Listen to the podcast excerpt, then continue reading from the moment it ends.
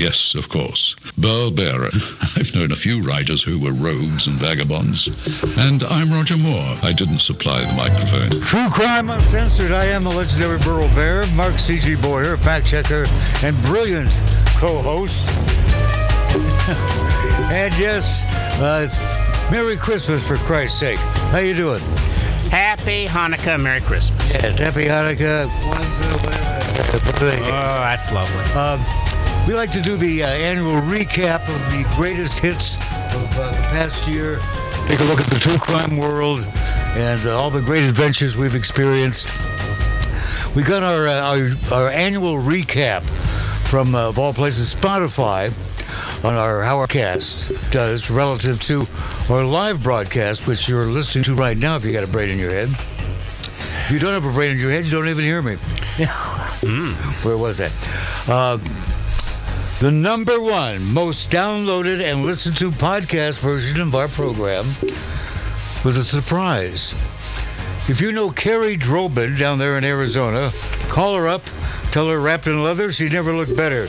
Yes, Kerrie Droban wins the prize of the most listened to episode of True Crime Uncensored. Yay! Yay, Kerrie Droban.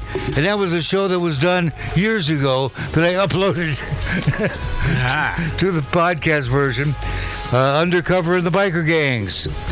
And that was uh, quite a while ago. Most downloaded show. Uh, usually it's Kevin Sullivan. Usually comes in, you know, at the top because of his Ted Bundy crowd. You know, they're all obsessed with Ted. right. Uh, and usually right behind that is, interestingly enough, uh, uh, Dennis Kelly, the Buddhist guy that we had on the show about 10 years ago.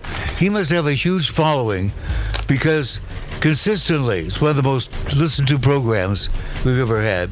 And it took uh, Dennis Kelly about 35 minutes to figure out the program because he sounded totally confused for the first half hour of the show. Well, we're totally confused. And then suddenly he realized what was going on and became very humorous for, the, rest of the program. And then Leonard Lee Buschel, our, uh, our favorite former drug smuggler, Right. uh, uh, always comes in with a high rating whenever he's on. I guess people get a kick out of his strange stories. And he's a strange fellow. And his book, High Confessions of a Cannabis Addict, a very good book. Pick that one up. So uh, as we look back across the uh, across the decades of time and uh, our, our brilliant careers, there's another good year for true crime. And some real crackpots. What's your name? Uh, I think on Christmas it'd be a good time to remind uh, Menagerie Taylor Greene that if we Jews really do have a space laser, we could use it on her ass and not on the North Pole. I mean, I couldn't believe that. She's actually telling people the Jews have a space laser that we're going to use on the North Pole to melt it because Jews hate Christmas. Sounds right to me. Yeah, Milton Berle would love to hear you say that. He's speaking of Excuse Milton me, Berle. I, um, I, I just have a a comment. You on have a what? Just a, a simple comment. Yeah.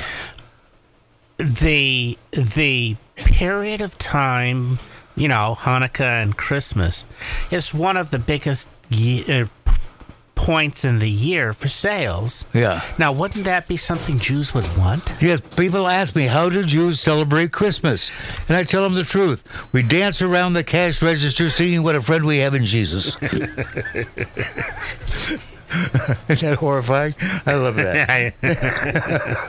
and then there's the SNL sketch, you know, um, uh, Christmas for the Jews. Well, I haven't seen that one. Oh, it's a claymation. It's very cute.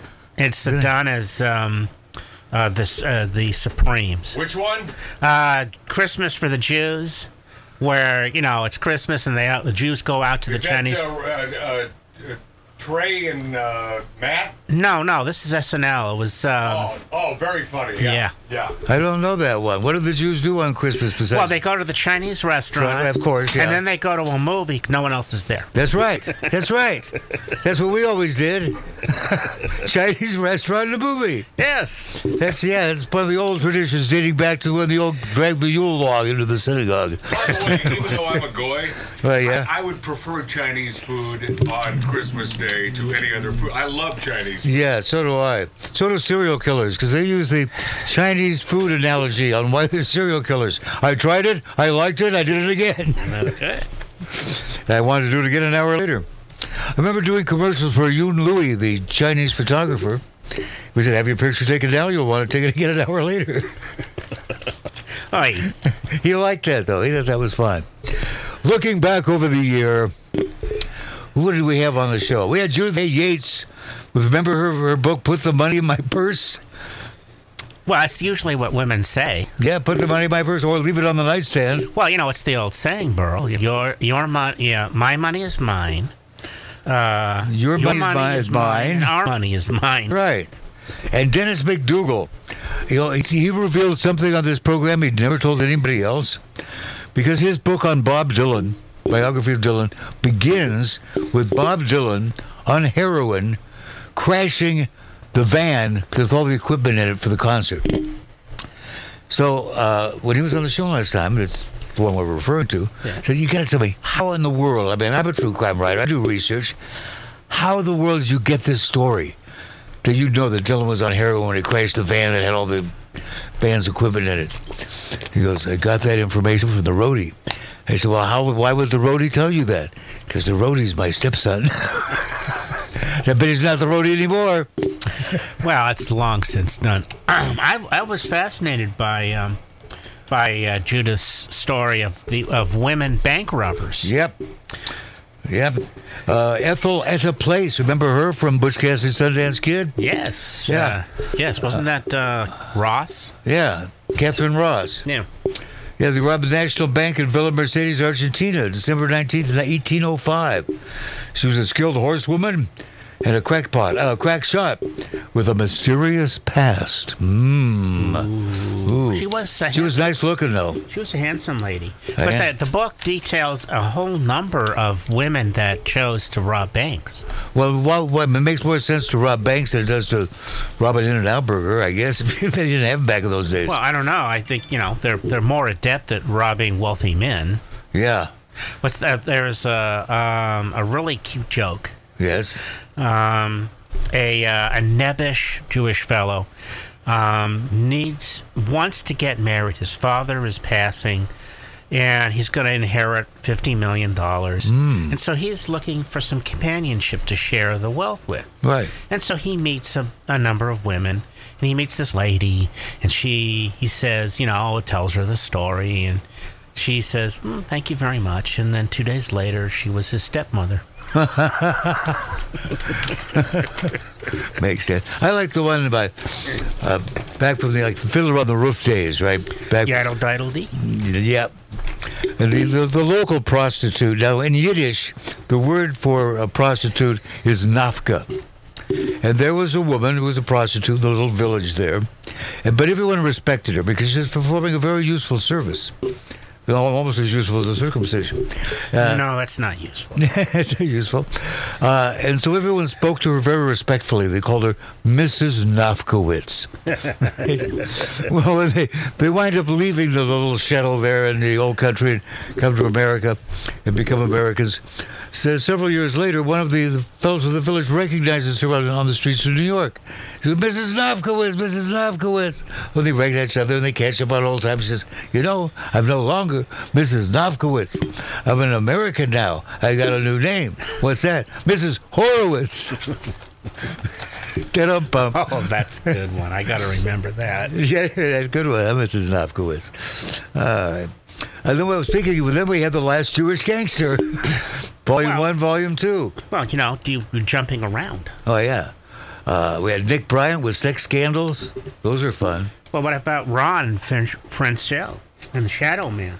Yeah, well, th- that was interesting for a variety of reasons. Not only is it an interesting case and an interesting book from Ron, but that was the uh, first one in his first time in history the FBI's behavioral science unit created a psychological profile to catch a serial killer. Right. Now, this ties me perfectly to buy two books together would be to buy Shadow Man by Ron Franscell and by Murder in the Family by Burl Bear, which is a book about the first time in history that an FBI profiler was allowed to testify at a trial. How about that? The two go together well. Well, we're going to talk about what's coming up uh, next year when uh, at the end of the show. What happens next year? I don't know. Going to tell. It'll be our 50th uh, birthday. Oh, excellent. Yeah, we've had our bar mitzvah two years ago. You know, um, on average, how long do your hosts live? Live. well, I'll tell you, if it, I don't know, it's bad, good, or bad. Uh, I think it's four a year, four and a half years. four and a half years is the life expectancy of a co-host on my show. Yes. And I, I think that the FBI should be investigating. Uh, speaking of the FBI, uh, you think I know the answer to this question, and that is, I think I figured out where the fraud on my Cash App card comes from. Where? AMPM, Arco. Too much good stuff. Yeah, too much fake charges. I went back and did a you know comparative search. Anytime there has been fraud on my Cash App card, it is within 24 hours of using my Cash App card at the uh, Arco AMPM Mini Mart uh, on Pico Canyon Road, in Stevenson Ranch. Ah. Now, it doesn't happen using any other card, but if I use my Cash App card almost immediately, by the next day, someone's buying a video game from a company in Sweden, you know, something like that. But this time, it was a cloned card. I'm asleep in my little trundle bundle bed in Stevenson Ranch with my cash card in my wallet, and while I'm asleep, someone with an identical card hits the uh, ATM at the Wells Fargo outside at the corner of Sepulveda and Victory and takes $100 out of my account. Just a hundred? Yep. I'm amazed you had a hundred dollars in well, your that, account. that was my last hundred dollars. I said, please contact Mark Boyer and tell him someone took his hundred dollars. Uh, that's got to be really annoying for the thief. You know, oh, I'm going to get some cat. What the F? What a deadbeat. what, a, what a deadbeat. I get it. Jesus Christ. Well, uh, there's an excellent book from many years ago called The Birthday Party. In fact, I think it won the Edgar Award that year. True crime book. There's this nice Jewish fellow who's like the assistant prosecutor in New York. And he goes to the ATM day, day before his birthday, take out some cash. He's got his gun in his ribs. He gets kidnapped. They don't know he's the prosecutor. He's this sh- guy. But he's got a nice balance in his account, some thousands of dollars Yeah. they're going to take him back to the bank and he's going to do a withdrawal Right? of all of his money and give it to them. They find out it's his birthday. So as long as they got him kidnapped, so it shouldn't be a total loss, they have a birthday party for him. they bring in some hookers. they treat him to a great old time before they have him steal all of his money. Now, I've, I've mentioned this before on the show that I had spent a lot of time doing uh, fraud analysis for the banks that I worked for. And uh, at the start of my career, ATMs were brand new. And I worked for a financial institution that was one of the first to roll out ATMs in, in Southern California. And it became, you know, quite interesting as the uh, transaction patterns of, of people and what they were doing. Now, some would get $20 and then Tim, you know, an hour later get another $20. Mm-hmm. 45 minutes later get another $20. I had to buy them dubs. Yeah. Yeah. So um, I was asked to, to, to come up with some kind of statistical analysis of the patterns. And so I came up with, you know, the frequency of customers doing these things.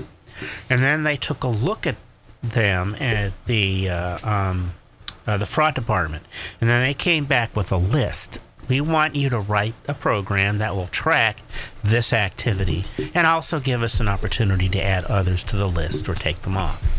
And one of the one of the uh, most common uh, tells that something was wrong was somebody getting the maximum amount at eleven forty five Then going back at 1205. and then going at twelve ten and getting another five hundred All right. Because the limit would reset at midnight and they get a thousand dollars. And uh, it was it was determined through statistics and contact that that particular activity happened legitimately less than four percent of the time. It was almost always fraud. So um, we would get this report, and then the customer would get contacted, and so that was, in, that was interesting. The kind of Now, if if that hundred dollars had been taken out of say my Chase account or any of the others, I would get that money back immediately.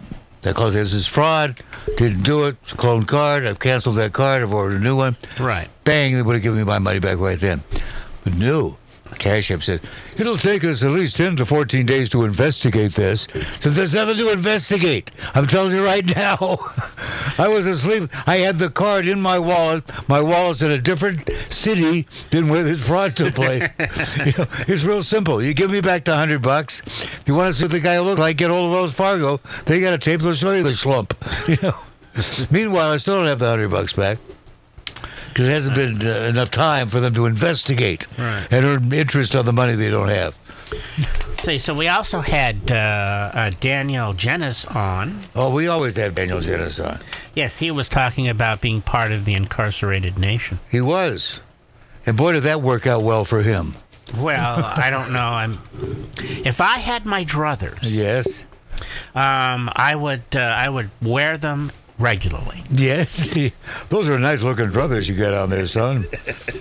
Um, I would I would avoid the incarceration part. Yeah, well, you know, it, it was difficult for him because here he was, a nice, nice young man, multilingual, and the documents to prove it. Ah, and uh, he developed a heroin addiction. That's the thing about heroin is well, it's actually addicting. Not just something you enjoy, but something your body decides you must have, I or you get sick. okay. So people aren't getting high doing the heroin; they're just not, they're just stopping throwing up. Well, he's now run out of money. He's got a brand new bride, but he needs that heroin.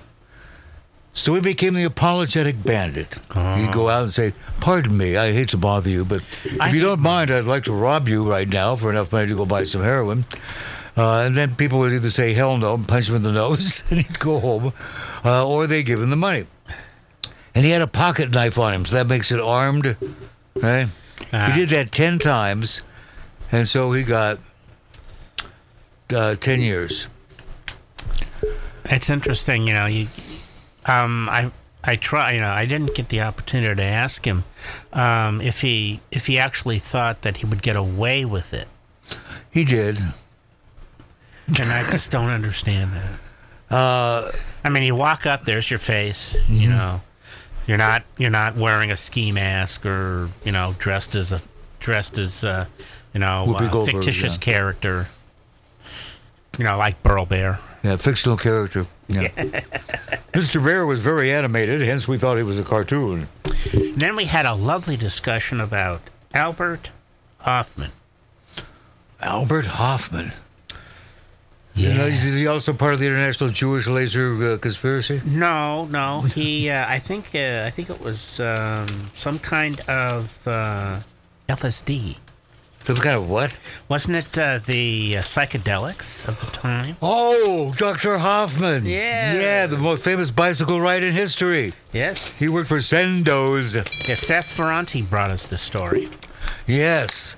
Well, that, that's a very famous story of uh, uh, Dr. Albert Hofmann. Uh, he was uh, working for a treatment for migraine headaches, which they did come up with. Uh, LSD 50 is what is used as a treatment for migraine headaches. This under a prescription is called something. You know, it's got those names like, you know, Riskavitska or something, you know, cure your psoriasis and your migraine headache at the same time. Uh, but LSD 25, you got some of that on him, and went for a bicycle ride. And the next thing you know, he's hitting a wall of Paisleys. And he went, hmm, this is interesting. I think this will change the course of modern man and music. Uh, huh. and Well, might even cure alcoholism, which You know, 50 50. That's not too bad. no. So, uh, on his 100th birthday, they had a big uh, clam bake in Switzerland, which uh, Dennis McDougal went to and interviewed everybody. And he still has all those videotapes of him interviewing all these people that showed up for uh, Dr. Hofmann's 100th birthday, which is awful nice of them to show up. That's cool. I should live so long. Or maybe I shouldn't. it depends on what condition. Well, I'm. My I'm, condition you is in. We we are all amazed and amused, aghast, agog, and thunderstruck that you're still breathing. that I'm still here. Yes. I know it's kind of tragic when I was in the hospital having a quadruple bypass and a new heart valve. Howard Lapidus, the late great Howard Lapidus, former co-host of this show, as you well know, Yeah. uh, and his lovely wife, they came to visit me in the hospital, which was very nice of them. And then uh, he dies. Yes, uh, we- already discussed the. But that's not expect- right. He's not supposed to. See, I was the one that was supposed to, but I didn't. Yeah, you know this. Uh, and then we talked with uh, the lovely Nick Bryant. Oh, I like Nick. He's a character. Uh, all, all kinds of sex scandals. Well, you know, I, he- we had the question: Why wasn't Jeffrey Epstein arrested a lot earlier? There was a very good reason for that. Too many powerful people. Well, not only that, but being he wasn't just you know having these videotapes of everyone from Bill Clinton to Trump to uh, Joe Smith, uh, who else? Anyone you can think of, uh, stupid uh, underage girls and boys, but also foreign dignitaries that he could blackmail. And he was an asset to the CIA and the FBI. So anytime he went to be arrested, the government would intervene and say, "Step down." He's an asset. He's a confidential informant. He works for our wise federal government. That you know that allows abuse of, of little children. Yes, and the violation of other people's rights. So. That's the reason why uh, he didn't get busted until uh, some newspaper did a big expose. It was too big to ignore at Yeah. that time. But uh, yeah, you can get away with all sorts of stuff if, uh, you can keep it on the down low long enough. And you got a lot of powerful people in your pocket. Well, you're in their pocket. They got Well, a camera in your pocket in their pocket.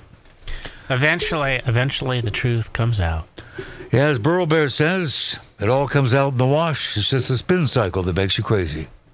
Right, and then we had an expose on uh, one of uh, one of the greatest rock and roll songs from the '60s. What? All Timothy along the Leary's dead. Watchtower. What? Which All one? along the Watchtower. Dun dun dun dun dun dun dun dun dun dun dun dun dun dun. Oh, on the Rock and Roll Hall of Fame, Yes. where they do all along the Watchtower, and Elton John's on the piano and so on. It devolves musically into this core structure, which is dun dun dun dun dun dun dun, dun Louie Louie. Louis Louis. we went up Bob Dylan singing all along the Watchtower to Louie Louie. and I actually found a video of, of Dylan singing Louie Louie, which I thought was cool. So we, uh, we we talked with William Craig uh, about uh, the uh, an ex uh, an ex Green Beret and the killing of his wife, and the questions that are still Yeah, they locked him up and he didn't do it. All along the Watchtower. Yeah, Prince Princess kept the view. You know who plays the acoustic guitar at the beginning of that song? Of the, the Jimi Hendrix version? Yeah. Dave Mason. Oh, classical gas. No, No, no, that's no, that's Mason Williams. that's Mason Williams. Not to be confused with Paul Williams. Well, he's short. He's shorter. Uh, he he is one of my favorite people. When he when he got up to accept the uh, award for um, the song he and Barbra Streisand wrote together uh, for the for the movie. Uh, for Stars Born, their version. Yeah, whatever. I have to look it up. Evergreen. Yeah, Evergreen. And then he gets up to, to, to accept the award and he says, I'd like to accept this award. Unfortunately, Barbara couldn't be here. She's out making a tree. I what? Making a tree Oh, because she's God. Yeah. Only God could make a tree. It was very, it was very fun. Yeah, I liked it when uh, what Princess Littlefeather, whatever her name was, wasn't even Native American, showed up for Marlon Brando at the Oscar Awards when he won for The Godfather. Protest the treatment of Native Americans. Yeah. And then, uh, then we had something uh, from David S. Larson, uh, near and dear to my Jewish heart, the Yes. last Jewish gangsta. Yes, sounds like your family. Well, uh, I I knew some of them. I'm sure you did. Some of them they're Jewish gangsters, and Yeah. uh, I had family members that worked for them. And who didn't? Well, you know, if you had money and you were you had skills, you could work for them.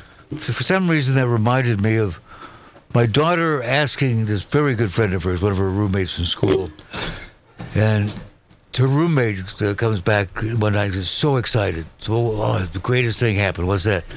I just had sex with the dwarf from Twin Peaks.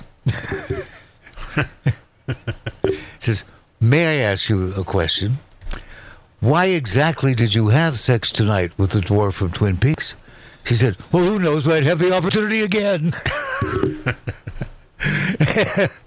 the, very nice gentleman, uh, dwarf from Twin Peaks, was so impressed that this young lady uh, had sex with him that he uh, paid for her and her boyfriend to come down to L.A. and go that was a thank you gift. It was very sweet of him. He did that for me. About uh, the life of Michael J. Hardy, uh, a Chevy who of the last Jewish gangsters. There's still plenty of them.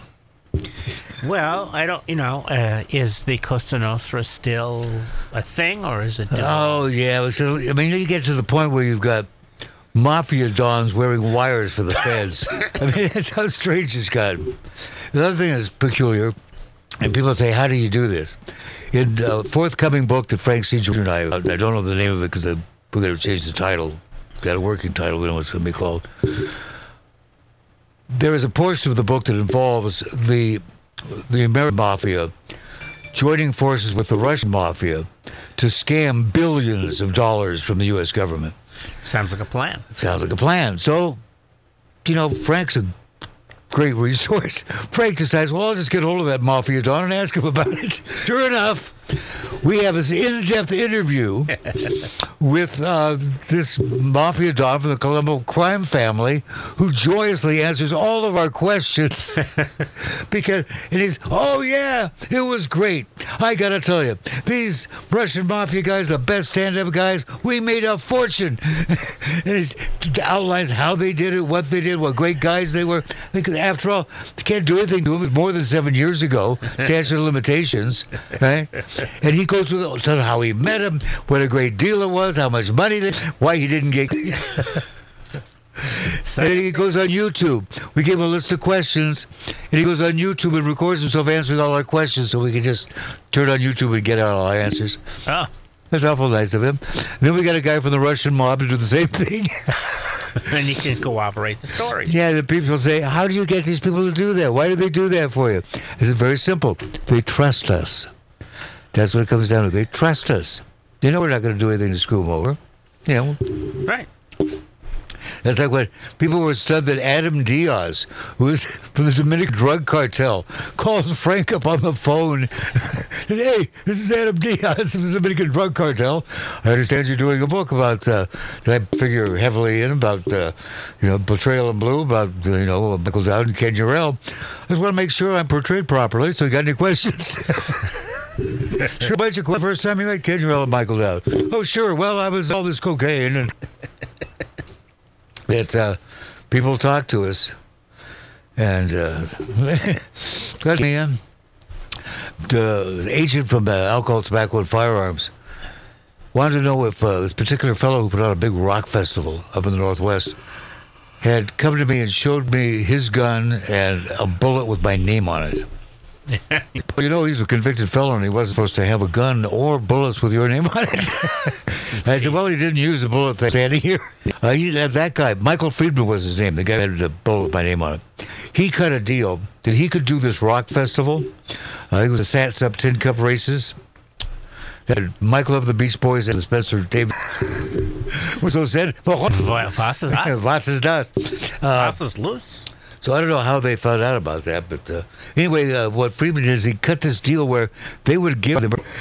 Thank you for the ethical behavior, Uh, or lack thereof. uh, lack thereof. what else? We talked uh, favorite subjects. Rock and roll. Ted Bundy. Uh, this was Ted's first victim when he was young. Yeah, yeah. Did he grab this kid? Probably. Well, he lived in the neighborhood. His next door neighbor in Walla Walla was Bundy's roommate in Salt Lake. Small world after all. It's a small world Well, after- after all. Yeah. You know, a lot of actors are very small people, tiny people. Why don't they? They're not dwarfs. They look like midgets. You know, Well, you know, it's Tom Cruise. Is Okay. anything that Oh, he's a marvelous actor, and he's tiny. Uh, that's one of my favorite favorite sketches from Monty Python, where they're they're filming a movie and the lead the lead is tiny, is small, and so they dig ditches for the actress to stand. Oh yeah, in. that's a true story. Did it with Katharine Hepburn and Alan Ladd. oh, funny. Yeah, Alan Ladd was a big cowboy star. Was about five three or something, and Katharine Hepburn was like six eight. so they dig a trench for Katharine Hepburn to walk in. You know, when they were walking side by side. Oh dear. So she wouldn't towering over like a, she's mommy little kid. Now in Maverick, one with Mel Gibson and Jodie Foster, Mel is short, tiny guy. Yeah. Jodie Foster's even tinier. So she had to stand when they did a kissing scene, which they do. She is standing on a uh, like a Coca-Cola crate to get her high enough to be able to kiss Mel Gibson, who was short. She's a tiny thing. Yeah, you were on set for that film. I was on set for that. Oh, and one of the Pretending his lips were a vagina. yes, that's how it works. Uh, one of my favorite stories on the set of Maverick is I always I loved James Garner, and he was the nicest guy, and uh, he was always in pain, very difficult for him to walk. There's a scene in that movie where uh, uh, Mel Gibson, James Garner, sneaking up on these guys who guys wearing a wedding dress. These bad guys.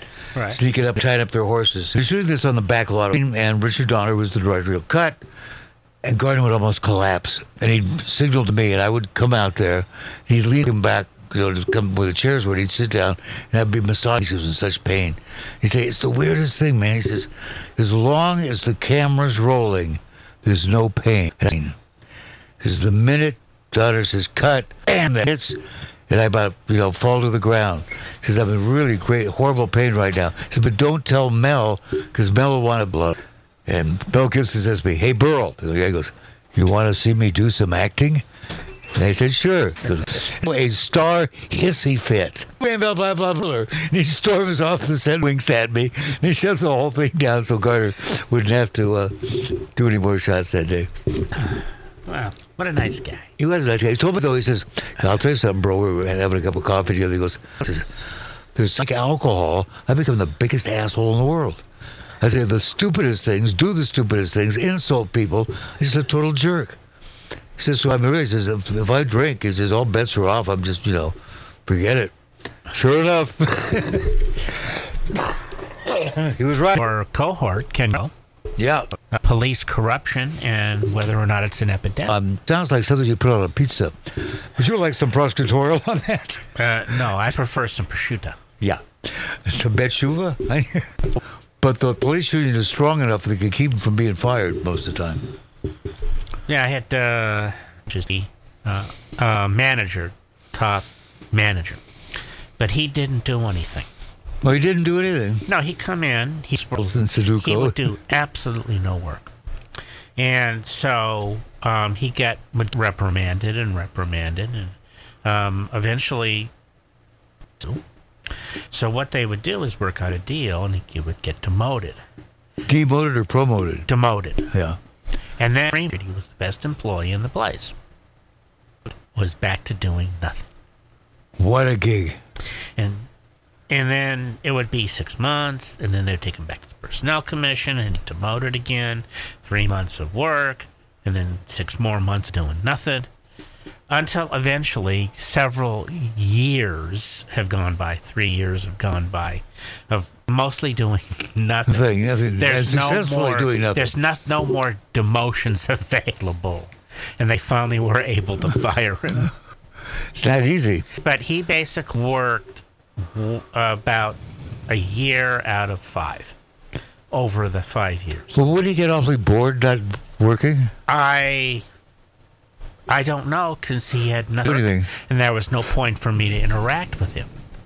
Well, this guy also goes back to what Michael Gordine, uh, who's also in the NYPD. He would be like number three most corrupt cop, but he never got in trouble. Uh, and the reason he never got in trouble was he just kind of made a deal. You don't give me any trouble, and I will never tell the names of the my superiors who are more corrupt than I was, or the ones above him, Right. the superiors. He knew euphemistically, Yeah. and that's the deal. He could do any do anything he wants.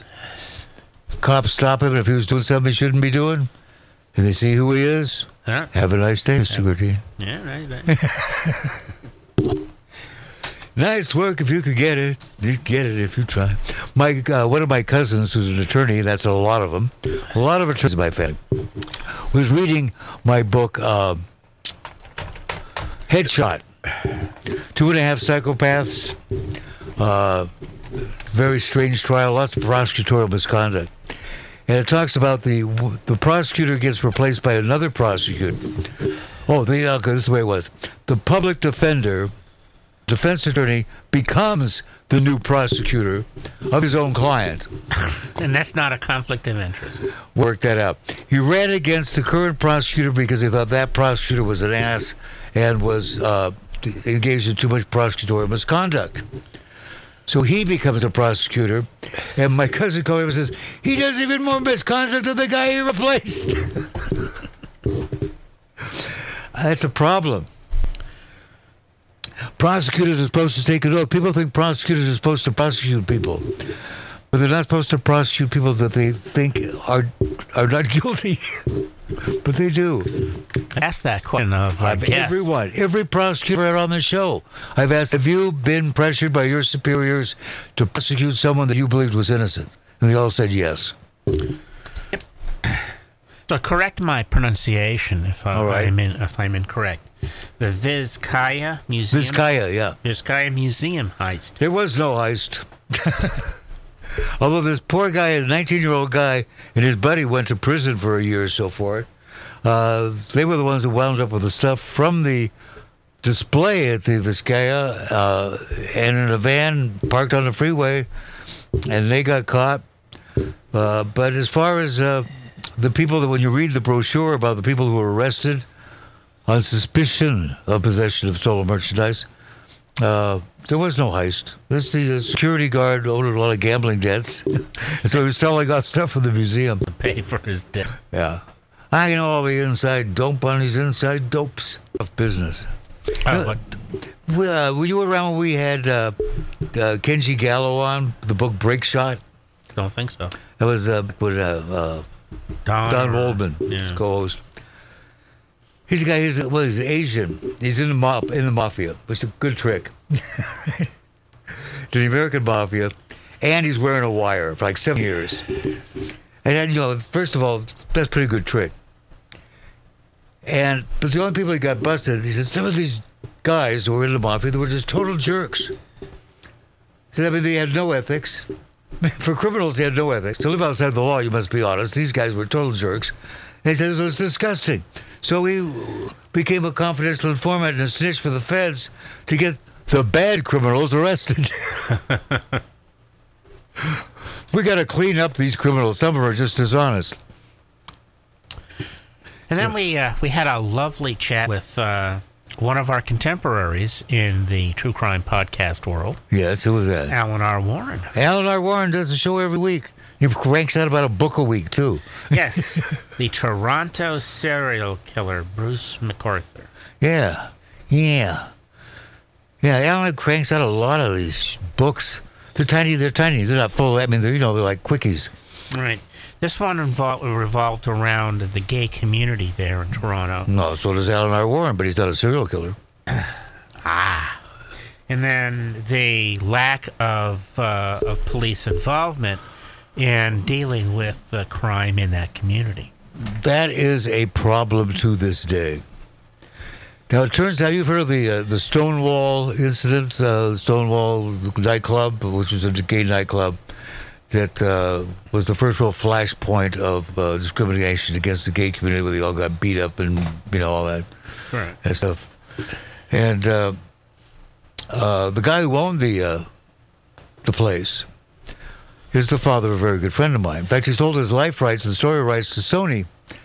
Uh, they've been working on a screenplay about uh, his career and how he wound, how the mob and the gay community wound up working together and getting and getting harassed by the cops, and uh, wound up being aligned with the uh, defending the uh, gay community. It's an interesting story. It's uh, always been a flashpoint. Of course, you always have the, the problem of uh, any police department that is plagued with a certain degree of corruption, which they all are. Even the smallest ones, we could have some guy there who's a jerk. Uh, and then some people are fantastic. There are some cops here in LA who are absolutely fantastic. I mean, they will lay down their life for you in a heartbeat, do anything they can to help you. And you got other ones who will rob you blind if you turn sideways. You know, it must be difficult for them to work together. Even in a small town like Walla Walla, we had a, one real jerk cop. The other cops couldn't stand him. They always were trying to get rid of him. But because they, knew what he was like. You know? Do you remember uh, three billboards uh, above, uh, over Ebbing, Missouri? yeah. And then um, it starts out with, of the Frances McDormand story, but it turns out to be the transition of the jerk asshole cop into a human into a human being and a caring person. That's the merit itself. Bring on Ebenezer Scrooge.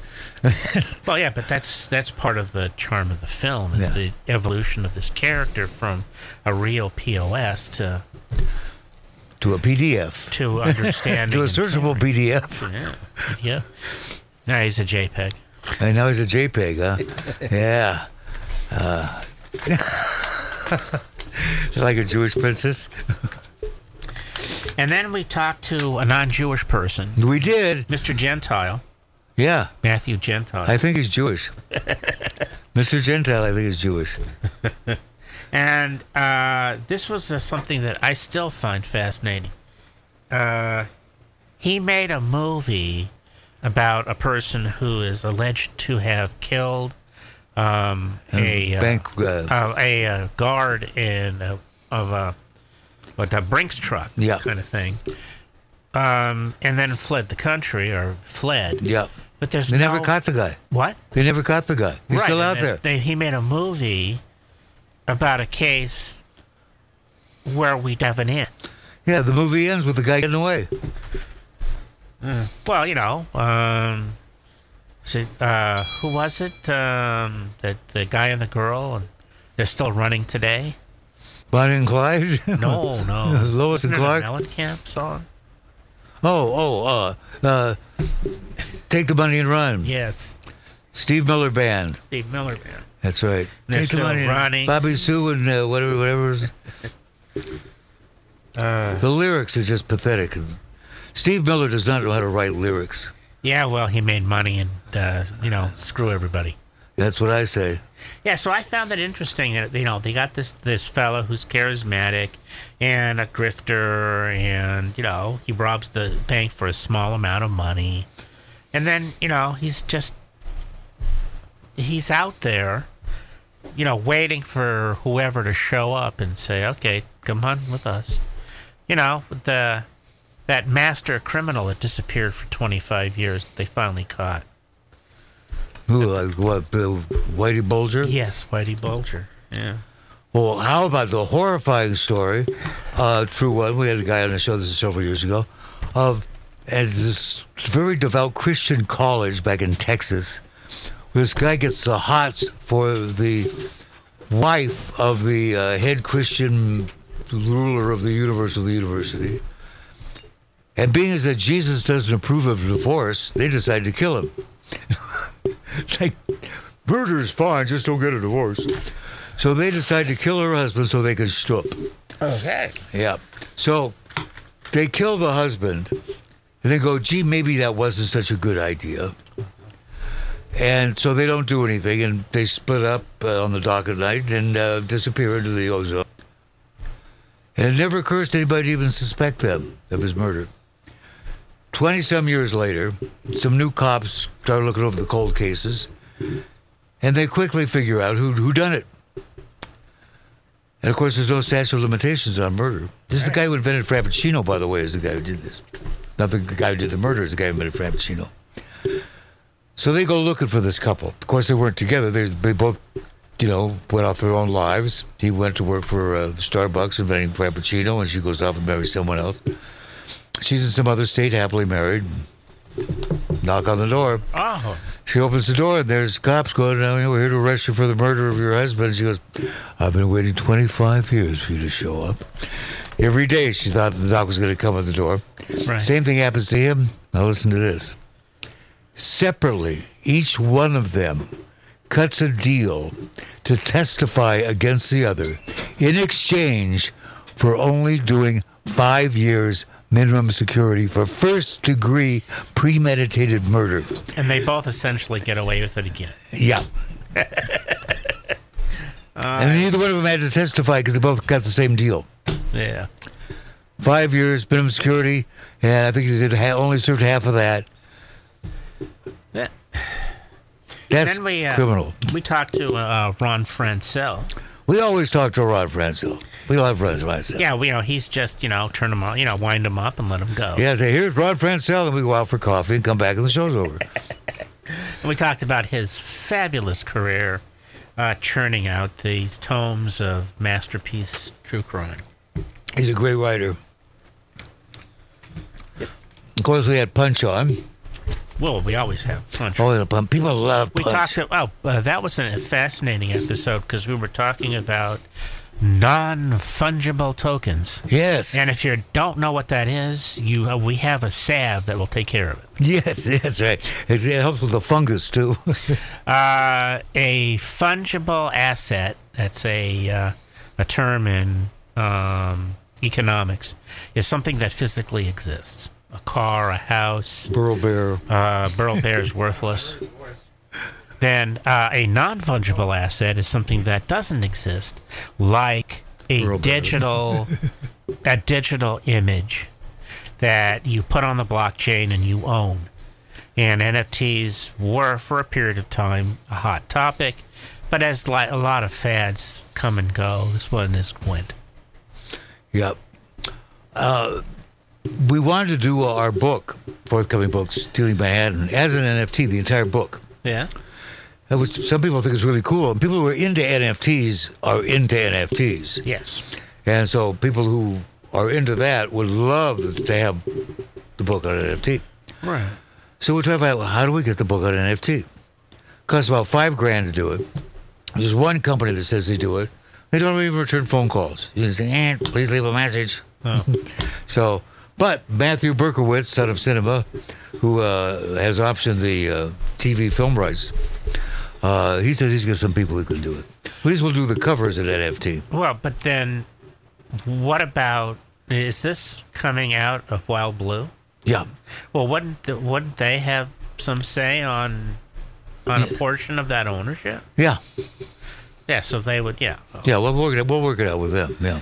But then I don't um, don't expect much because you know you come up with an idea, you throw it out there, and if it works, it works. Bitcoin worked for a while.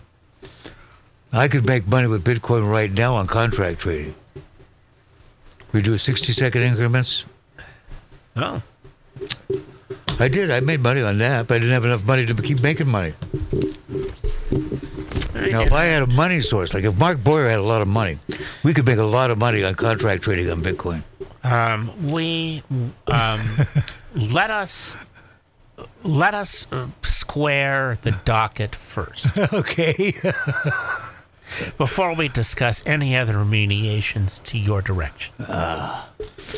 No, actually, it is it is interesting because I, I was explaining this to somebody else. There they were the uh, investment company that guides your trade. They don't make any money unless you make money because they get a you know piece of the action. Uh, instead of saying, "Oh yeah, Bitcoin's going to go up to this," I'll sell my Bitcoins. No, don't mess with that. You can make money if it's going down. You can make money if it's going up because you're just basically like doing trading on what's it going to be in 60 seconds. And so you're tracking on the trend. Uh, And so you say, okay, in 60 seconds it's going to be up. And here's the X amount of dollars. It's like playing roulette or something. But you do the research on the trend, uh-huh. and that's where you put the money. So- the advisor will send you a message, say, okay, do this now within the next 30 seconds. Put X amount of dollars. It's going to be up. And you're going in 60 seconds or 180 seconds, whatever the time frame is. Do it now. Now, now, now, now. And then you sit there and watch the clock, and then you're like, okay, you just got 98% profit on your money. And then you wait for them to tell you the next time. So maybe a couple of times they're off, they're wrong, but you make back the same day. Sounds risky. Yeah, but that's why they got these people just studying the trends constantly, constantly, constantly. And then they think, oh, we got this one. We know in the next 60 seconds, it's not going to go down, you know, the way the trend's going. So, And then uh, then we talked uh, at the end of the year uh, with uh, Doriana uh, Marek. And then her, the escape from Mariupol, Mariupol. that was a hell of an episode. Yes. and just uh, that we uploaded that. It's available now wherever wherever you listen to this fine show. Uh, some people are listening to it live right now at outlawradiolive.com. Uh, and then uh, we'll get the show from Matt and we'll upload it to iTunes, Spotify, Owl, and all the other podcast platforms. Yes, the book uh, uh, chronicles her thousands of miles she had to trek uh, to get out of harm's way and into the U.S. Yeah, and it's, then they probably beat her up when she got here. I didn't do that. No, she's here with her pooch. Uh, that dog was lucky to get out of there. Yeah, she went with the dog. So you have you have some material. You have, I think, three, three things that are in the offing for next year. Why don't you tell us what? Oh, those I are? got five more than that. We got first of all, we have Stealing Manhattan. That's the book we've been talking about for the past few years that, with Pine, Volume One. So three volume, which that's what makes it a trilogy. Uh, three volumes that American Panther, Stealing Manhattan, Volume One, uh, which covers from uh, World War II with Punch's dad up to uh, 1992, I think 93.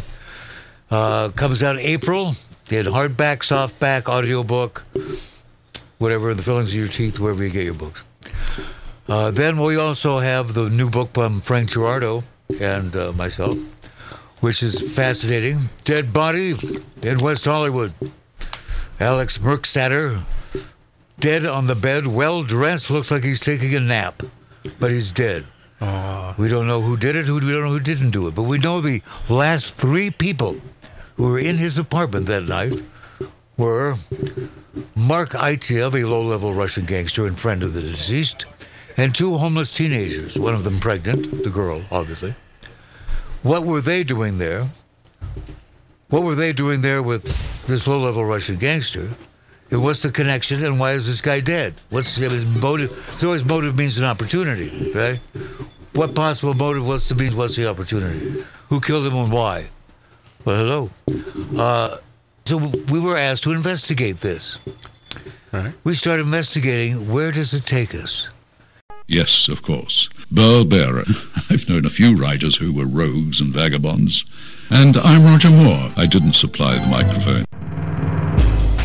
Live from the gleaming, streamlined, state-of-the-art studios of OutlawRadioLive.com, nestled in our secret bunker somewhere in the Los Angeles area, namely Matt Allen's backyard. Thought I'd give it away. Why, why, why did you finally give it away? Because it's so obvious. Obviously, we're in the Light Up Lounge, Matt Allen's backyard. He's our producer. Think we has to travel all the way from some secret bunker somewhere to come to his own place? this like a, a hundred feet from his? Uh, it took us. that too. that too. Hi, True Crime Uncensored, produced by Magic Man Allen. I am the legendary Burl Barer. The man over there is Howard Lapidus, manager to the Star. Yes, I am, and and and and will be for quite some time. The um, yeah, that's why are we doing this today? Why? because we're not doing it next week. Because next week is Yom Kippur. That's that is correct. sir. That is correct. Mark C.G. Bohr is our fact checker. Hello. Happy New Year. And now I get to do something I've been waiting a couple years to do. I get to ask Kerrie Droban, Kerrie, what are you wearing? Uh, you know, Hi, Burl. Hi. Kerrie, it's Howard. Uh, let me. Uh, She's going to apologize for me. There's no reason I'm reason not to, going to apologize for him. I, I am going to. Uh, uh, I'm going to ask him to leave. Yeah, but you've been trying to get him to leave for years, Howard. What's the difference? Uh, The thing that I'd like to know, though, Kerrie, is is uh, what is it uh, are you wearing?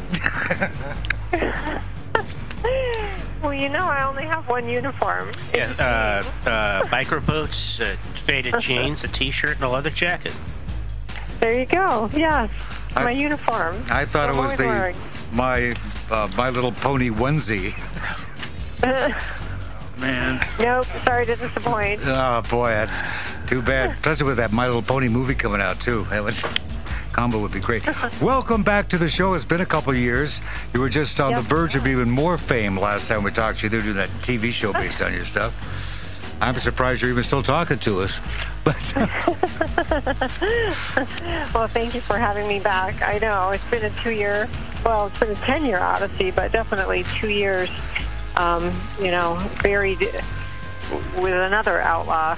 yeah, Howard wasn't doing the show with us then. It was the late great uh, Don Waldman, and I think it was the uh, first month we were on the air. You were our guest, and you got hit by a truck, and, uh, Right. and wound I up in the hospital, and didn't get to do the I was a show. And we afraid it, I was a little afraid it was going to happen again today as I was calling in, thinking, God, did I get the wrong time, the wrong day? No, like, no, you got it right. I know you've been on a rock and roll tour with your kids. That's uh, exciting. But uh, you have an amazing ability, not only as a writer, but uh, we share a lot in common aside from the same shoe size, and that is criminals will talk to us. Uh, you have this magic ability of these hardcore biker criminals just pouring their sweet little hearts out to you. How do you get away with this?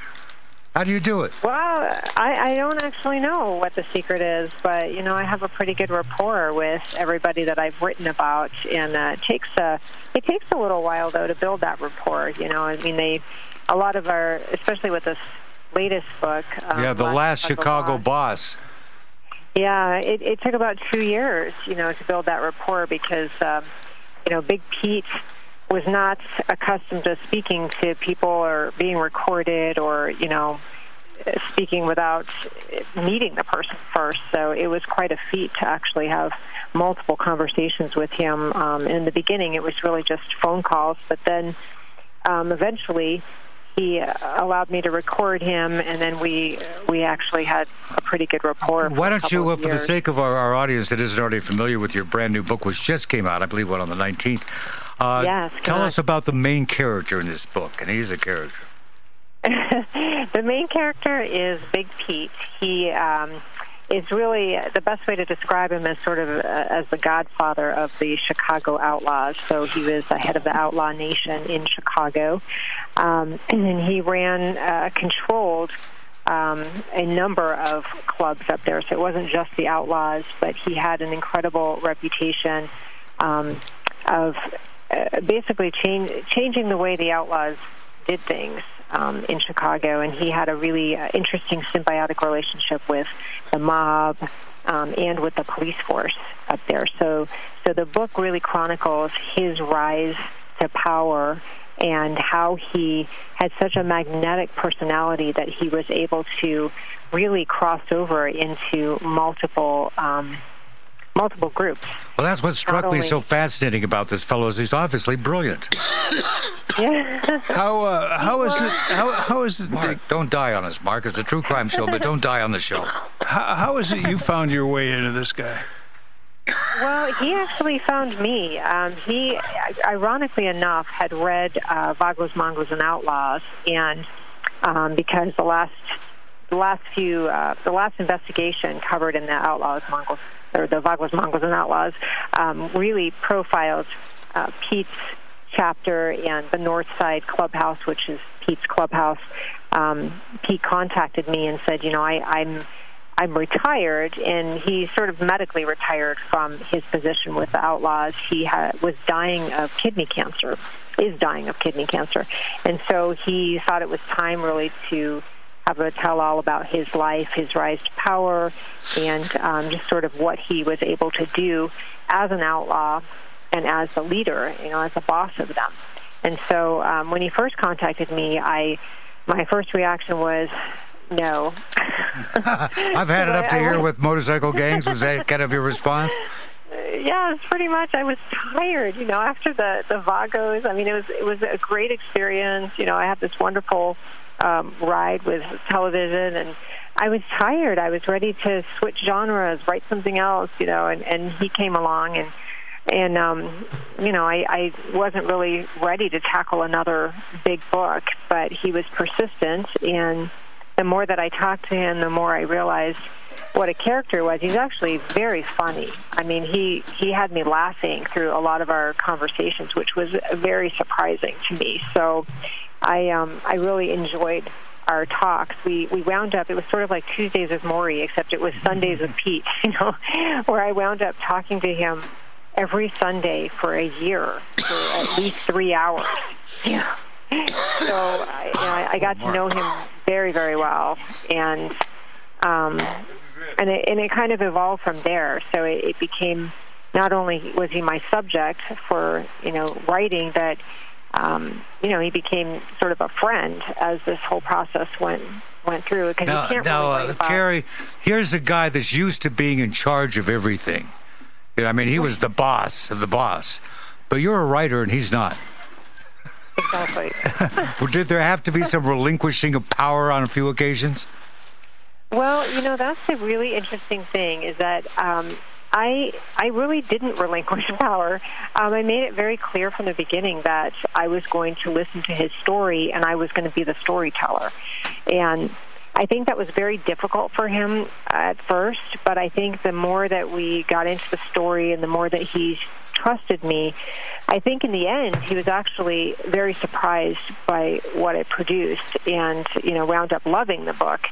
But I think he was, I mean, he had to have enormous trust in me to be able to turn this around because you know, I, I I'm not the sort of writer that will write a chapter and send it to him, and then write the next chapter and send it to him. I I waited almost a year before sending him most of it, and um, it's just the my writing process. It wasn't that I was trying to be you know secretive or or anything, but I sort of you know it was it was kind of risky on both of our parts because he had to trust me to be the storyteller, and I had to trust that he was going to like what I was writing. So it was it was kind of a it was an interesting relationship. You know what made me think of is remember the movie Wag the Dog? Did you ever see the one with uh, with uh, Dustin Hoffman and Robert De Niro? Oh yeah. Yeah, where Yeah. he's producing this fake news thing about the Albanians or whatever. They're trying to decide what kind of creature she's carrying across the bridge, whether it's a bag of chips or it's a cat, and then what kind of cat. And and then the the uh, the client calls in and, and has an opinion. He goes, "Now they meddle." Yeah. You know, the, the client's meddling with the creative process about their product. And it's kind of the same sort of thing you go through. Yeah, it really is. I mean, I, I didn't know what to expect because he was different from anybody I'd written about before, and the process of interviewing him and recording his story was very different too. Um, so it, it was a much, I, I would say, a much closer rapport than I've had with anyone else, and probably because, you know, probably some of that was he had to have some semblance of control over what he was telling me and what was going to go in the book, and um, and there were several times where you know I would I would always tell him, you know, I'm not, I'm not your lawyer. So if anything you tell me you don't want to get out there, you know, you have to make sure you tell me that you don't want this disclosed. So we had a little bit of that. Um, you know, so I, I think We have that same thing happen on the show, Kerrie. We had one guest on and we said, Did you ever kill anybody? He goes, What's the statute of limitations on that? We said, We'll be right back after the 60 second break while he calls his lawyer. I know, yeah, it really is. It's an interesting. Um, I straddle the fence a lot, you know, but I think it's it's very helpful that I know the law, and it's helpful that I'm a you know criminal defense attorney by day because I do have a sense of what I can and can't disclose, and what might be dangerous to disclose, and maybe you know maybe we should rephrase or rewrite this way so that it's not so obvious, you know. So it was. Yeah, um, it's, it's, quite a bit that is a real touchy thing. Uh, Georgia Durante uh, wrote uh, the book Company She Keeps. I uh, when she was on the show, I, I asked her, I said, Georgia, weren't you worried that some of the mobsters would be mad at you, you know, for the stuff stuff you revealed? She said, Oh no, they're either dead or in jail, and they could care less. They kind of like me. What I was worried about were the feds because they were laundering our money for us, and I was delivering all the money to the feds.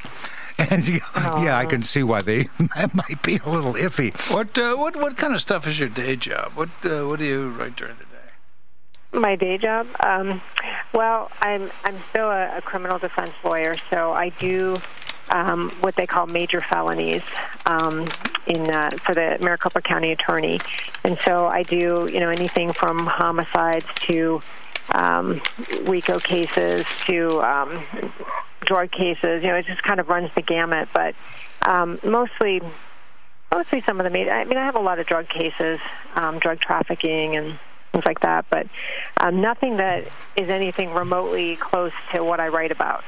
I don't ever represent bikers, at least not that I know of. I've had some white supremacists that I've represented, but that um, must have been fun. yeah, I mean that's interesting. I mean it's it's pretty prevalent in in the prison system, you know. So Yeah. a lot of them will join that just to be, you know, they- they'll join the Aryan Brotherhood just to be safe, you know, quote unquote safe in the prison system. But um, but yeah, I don't I don't on purpose represent anybody who's uh, certainly not a member of a biker gang, but I haven't really represented any of the major gangsters. Um, so I, I kind of avoid that if I can. I don't want there to be any type of overlap. Yeah. What's uh, what's your favorite case of all time? Ooh, that I've written about or that I've tried. Either one. Yeah, we tried. Tried. Um, you know, I had a very interesting case um, quite a few years ago where uh, somebody was he was charged and convicted of a crime and spent eight years in prison, and then I represented him on post conviction. And on post conviction, it turned out that the FBI agent who was involved in the sting um, had actually orchestrated the crime because he was involved or having a relationship with a confidential informant. So I thought that was a very interesting case. It had all kinds of twists and turns to it, and um, and eventually my client was released from prison. But you know, how do you get back eight years of your life? Uh, yeah, I got one I'm uh, researching right now We're at 16 years and it's almost the exact same scenario. Wow. Yeah, it really it kind of it kind of gives you pause though. You know, you wonder. I mean, we have a justice system that, you know, in in most in in many cases is really sort of injustice. You know, justice for or just us is what I like Yeah, to call just us. Yeah. We have a system of laws, but we don't necessarily have a system of justice. Right. Exactly. Maybe someday, but not in our lifetime, Gary. Which is why we No, make not- money writing about it. Well, well, well, let's, Exactly. let, let's, Mark a, Boyer has a question. let's take another slant on that. Um, from your personal experience as a defense attorney, have you run into prosecutorial or police misconduct uh, in your cases? Um, yes, I actually have. Um, I've run into instances. We we have something in Arizona. I don't I don't know if they're probably similar um, in other states, but we have something called the Brady List, where if officers have a reputation of lying or um, doing something that's morally repugnant, they'll be on that Brady list. And that list is circulated so that the attorneys, the defense bar gets a hold of that list and they know to be on notice that if they get that officer in that particular case, then you know they're going to be able to request the personnel file for that officer and impeach him. And sometimes the cases get dismissed because that officer happens to be the case agent. So that's happened a few times, um, but they don't actually wind up going to trial in those scenarios because the officer's already on notice that something's happened. So What they do up in uh, Snohomish County, I found this one out, is the uh, defense attorney will have the former head of the uh, detectives, shall we say, who's now retired, always be there when the police officer or detective is doing his deposition so that he can impeach them because the lawyer himself can't do it, you know, by himself. wow. So, you know, so he, when they say one thing in a deposition, then they get on the stand, and they, then they uh, are testifying. As the expression Right, goes. that's lying. Yeah, so they have a witness. That makes sense. That's, that's one way of handling it. Yeah, I mean, I'm sure that it happens. I mean, the strange thing about um, for me in writing uh, the last Chicago Boss was there were a lot of instances in that book where I talk about the corruption in the Chicago Police Department, and it was just it was astounding to me how prevalent it was, at least from what Pete was telling me, and how much they, you know, they were really working sort of in tandem with the mob and with. I mean, there there are scenes that that I depict in the book where the officers are actually wanting to be support club members to the outlaws. Mm-hmm. I mean, this is like a whole um, a whole group. They they were the night shift crew, and they would go and they would, you know, they would wear their support. We support our local outlaws. They would put that on Facebook. There were there were instances where they wanted to, um, you know, ride. Uh, they would allow the outlaws to kind of do things on the freeway and sort of turn the other way. For example, if there was like a, a DUI or they stopped him for speeding, they would just let him go. They almost were quasi. They this particular shift, this night shift.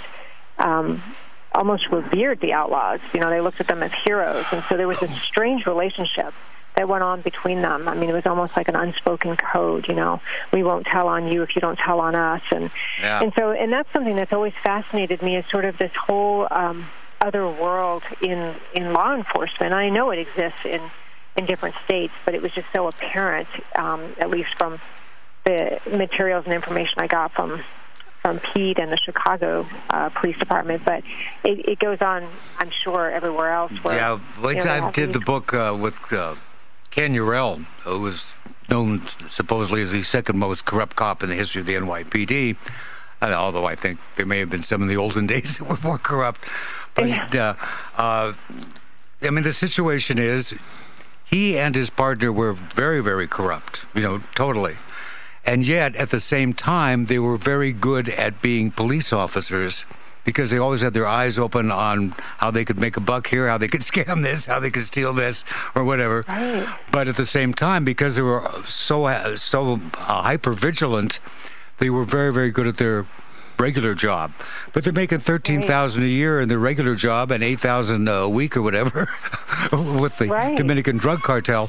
Uh, you know, you got to look where the money's coming from.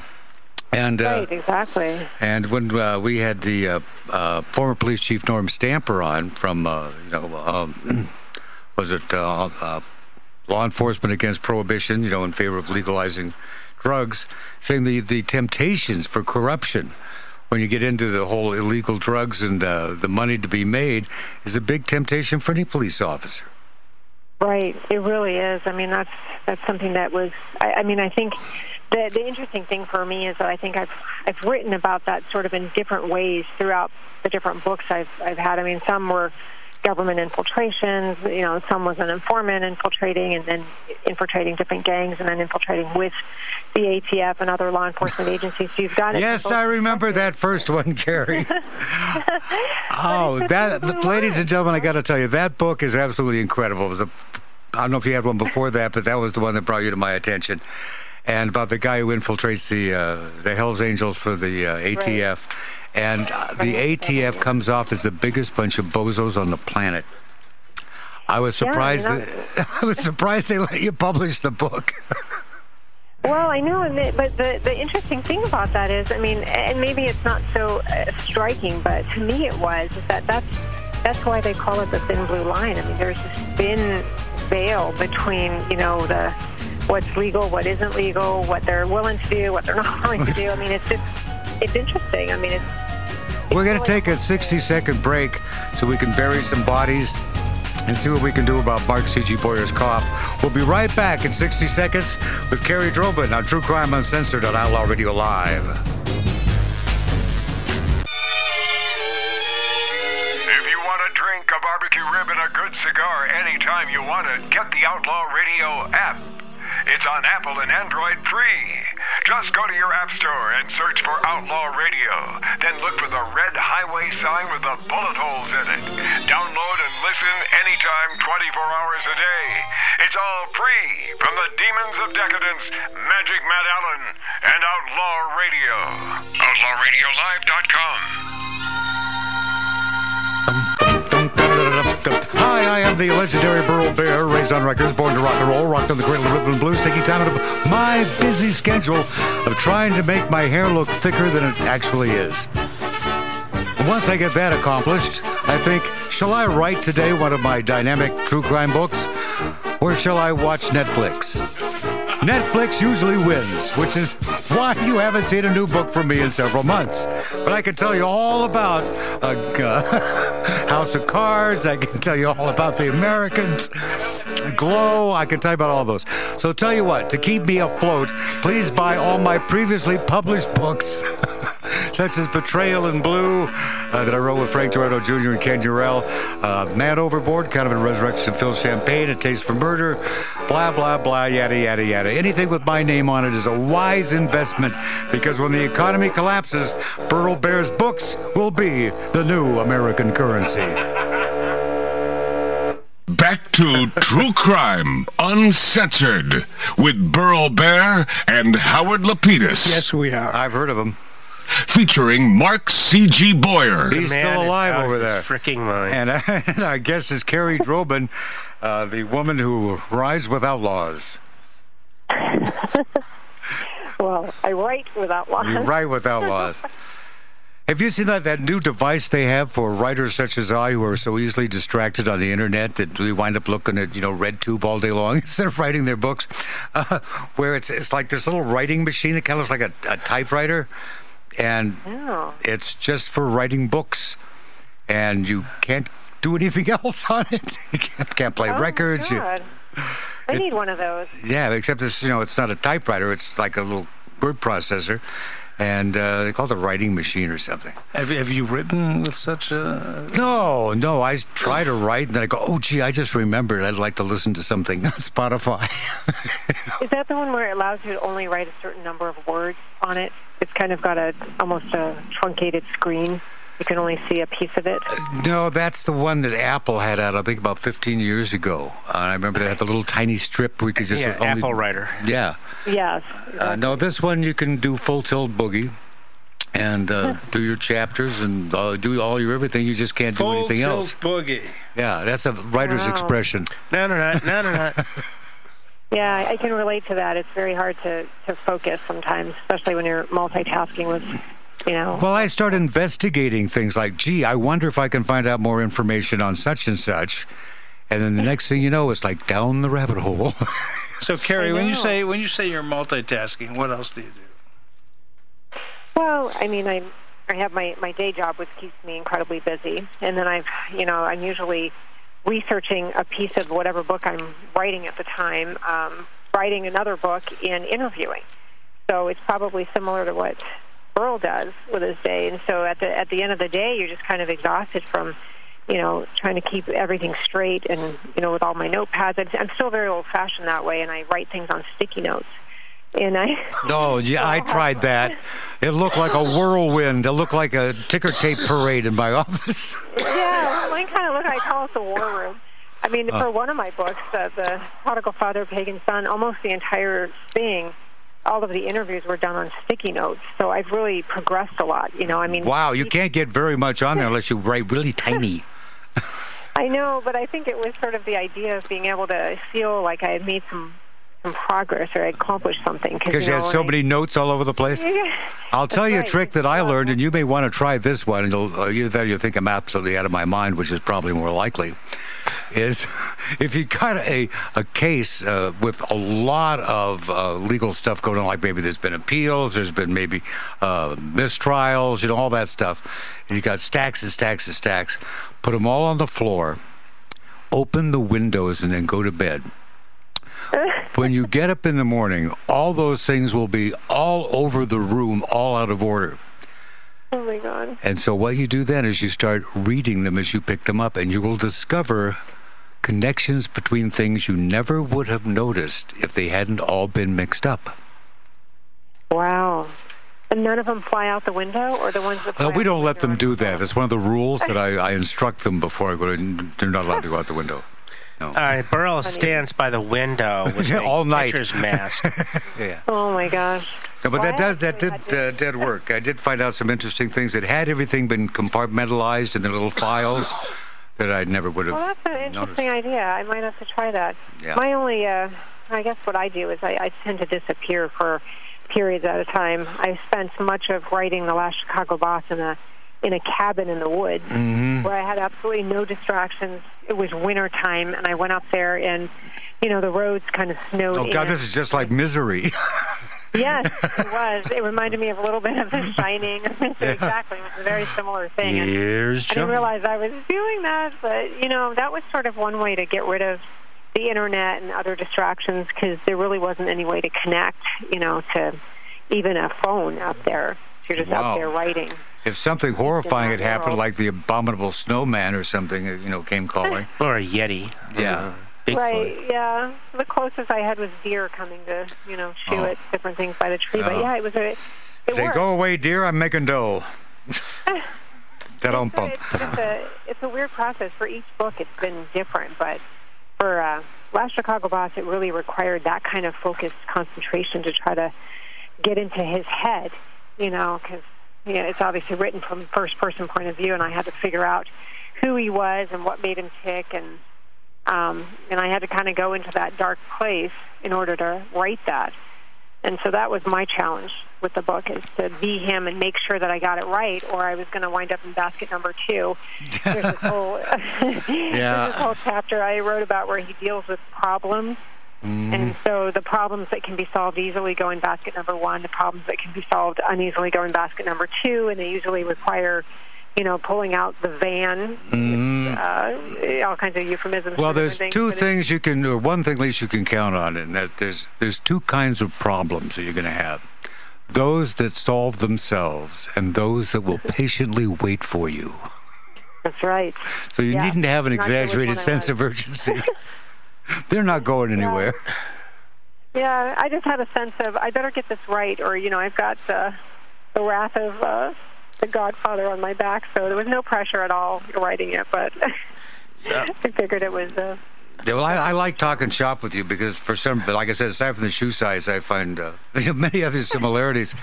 I was just going to, I was been working on my current masterpiece, doing the same thing, writing it uh, first person, and then the person informed me they didn't want it first person; they wanted me telling the story. so, oh my God! so I, well, I can I rewrite this. Um, yeah, that's always the challenge: is where how you're going to do it, what point of view, and how much you're going to include, and all of that. So, Kerrie, um, That's Mark C. G. unlike Boyer. um, say, unlike a a, uh, a a true crime book that Burl might write, where he's got, you know, he's got the people and the crime and then the trial. Everything's kind of laid out on the, the timeline of what happened. How did you go about vetting the stories you're being told for this book? Well, or did you even was- bother to try? Yeah, no, that was interesting because I, you know, I mean, I obviously, it's probably true for every book that I write, but more so for for Pete's book because there wasn't a trial. There wasn't anything that I could Yeah, no corroboration. really. Yeah, I didn't have the corroboration I needed. I mean, certainly there were some characters that I could corroborate, um, like large guy Sarno um, was a mobster that went to trial, and there were articles on him, and there was, you know, some transcripts available on that. So I was able to piece together some of that. I interviewed a lot of people. I mean, I interviewed Pete, and I interviewed his wife, who had a different perspective. You know, she took it from the being the old lady of, and was able to corroborate a lot of the stories that he corroborated.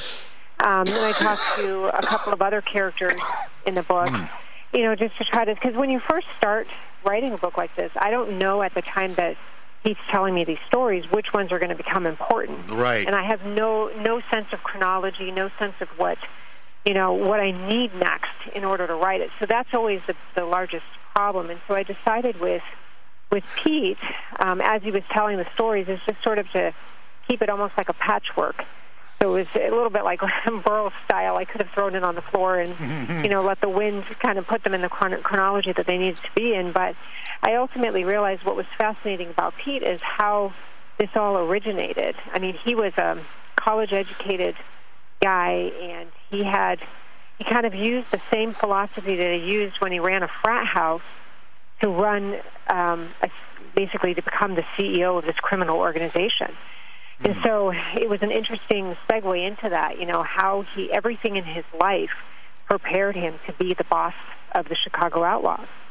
And so you take somebody that came that came I mean he joined the Outlaws when he was 45 Wow. which is even yeah it's even more crazy. I mean how do you do that? How do you go from wanting to be this very powerful person? Because he had to prospect like everybody else does when they start these you know join a biker gang so how do you take somebody who already believes that he's number one um, there's this really great quote in the book he says you know his mom he really revered his mom and he said his mom taught him from a very early age that if you don't think that you're number one then nobody else is going to think that either so he kind of carried that through. That was his mantra throughout life. And so you take somebody like that, and he has to start at the bottom.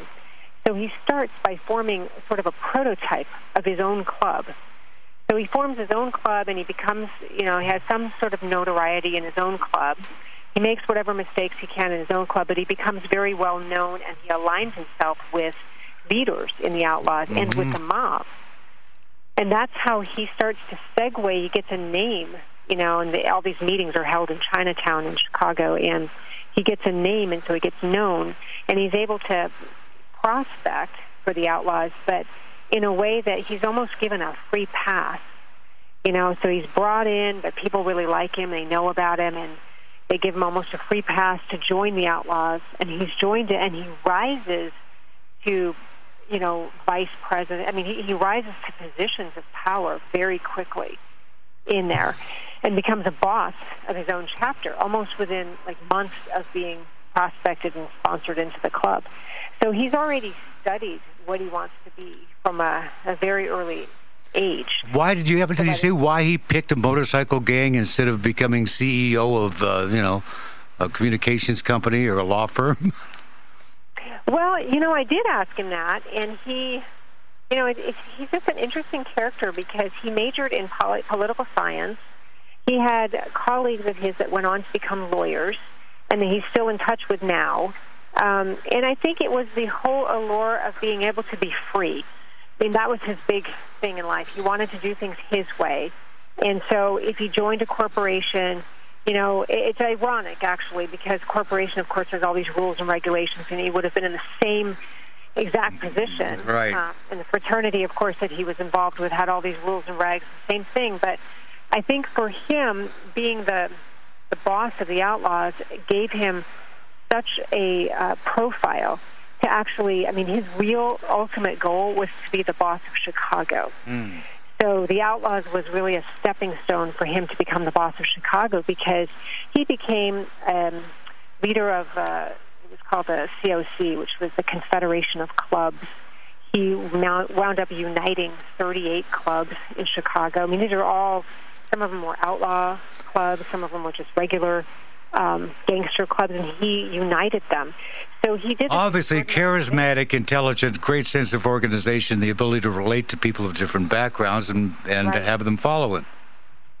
Right, and and at one point he says, you know, if he wasn't going to be the CEO of of the Outlaws, he would have been a televangelist.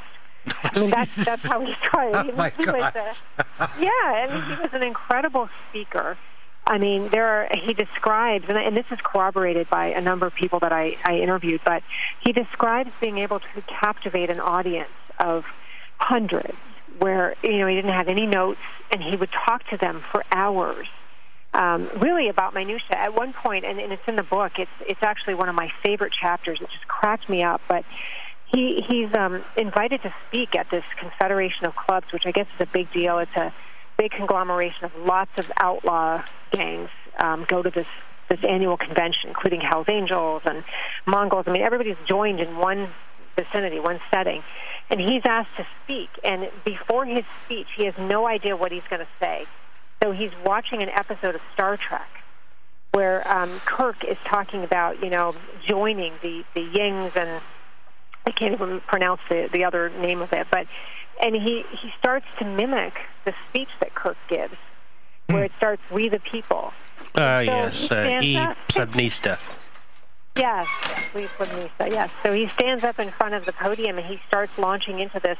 It's almost a parody of the Star Trek episode, but the people in the audience are just so you know captivated by his speech. He's almost a cross between, um, I, I forget the guy's name in Being There, but it's Yeah. Peter Sellers' character in Being There. He's a cross between that, where the people don't realize you know that they're being fed a, a bunch of bullshit. And but you know but Pete had that that ability to really carry an audience convince an audience captivate them. And and that's really how he rose to power. I mean people just were so impressed with everything that he had to say. Whether whether he was saying anything or not. right right. And so I mean that that's the comedy really of of the book because there there's a lot of comedy in it and that's what surprised me when I was writing it is that how funny Pete was and how I mean he really was a captivating But as seriously as he took this enterprise, how seriously did he take the enterprise? No pun intended on enterprise. I mean, I mean, well, you know, I, I I think he took he took his role seriously. I mean, I, I don't want to, you know, I don't want to make it out to be a a comedy routine. I mean, he he definitely took his role as the boss seriously, and he took his position as the um, you know running the Outlaws and running the Confederation of Clubs seriously. But I think that he saw a lot of criticism with the way things were, were being done. And that was really his opportunity with this book is to really kind of shed light on that, that the outlaws of today were not the outlaws of yesterday. And so, and that's very similar to how probably gangsters, you know, like the mafia today would say, if, It's not like the good old days. right, exactly. When when only you only killed your friends, not strangers. right. Uh, is is this book is this book newly out? September 19th, I believe. yes. that September close. 19th. It just, oh, It just came out.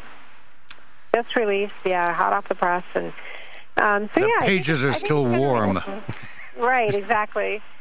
So I think it's generating some good reviews. Um, I think it's different from you know any other any outlaw book that you pick up because it's really it's kind of I mean like I said it's got a lot of humor in it and it's got a lot of insight into how not only out the outlaws worked but also how the Confederation of Clubs worked. I mean that was very much regarded as sort of a, a secret um, you know confederation where people joined. Nobody really knew what happened inside of it. Is he letting out some secrets that some people are going to be pissed off about? Um, yeah, I think so. I think so. I think people are going to be. Um, there are going to be some people that are going to be upset with him. Um, I think he was careful, though. I mean, he was careful to kind of toe that line, but you know, I don't think that he actively wanted to hurt anybody with what he was putting out there. And I, I mean, I know that because he took pains to, you know, be careful on certain chapters and certain people that, you know, he was basically referencing but not outing.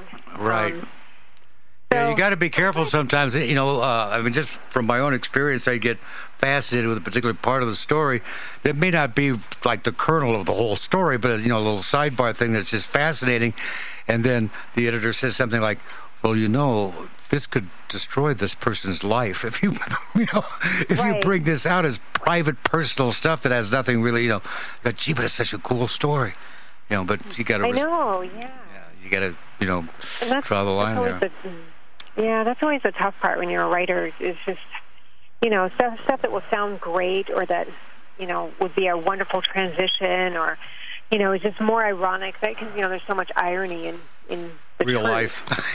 yeah, but you have to be careful. And I so I think I mean to Pete's credit, I think he was very mindful of that and and not wanting to destroy people's lives or hurt people with anything that he wrote about. You know, so I think you know that took a bit of massaging towards the the end to make sure that that didn't happen. So. And That's, I think uh, he's he's happy with the way the book came out. So I, I don't think he's thinking that anybody's life will be destroyed. But I think as far as what he had to say about the Outlaws and the club itself, I think there will be people that will be upset. Um, but I think that what's um, what's particularly funny about the book is that you know the Charles Charles Falco in the Vago book. Um, he attended a lot of the parties that are referenced and profiled in Pete's book. Hmm. So they, they overlapped. I mean, Pete recognized that when when he read the Vagos, Mongols, and Outlaws, he recognized it, and he was so amazed that Charles was able to infiltrate because he didn't realize, obviously didn't realize it at the time. But you know, there's just a funny um, synchronicity that happens with these books. Well, it's kind of like show business, a small world. You know, yeah, it really is. we have discovered that a lot of these criminals that we have on the show all know each other. yeah, if not directly, at least by reputation or by some interaction somewhere. You know.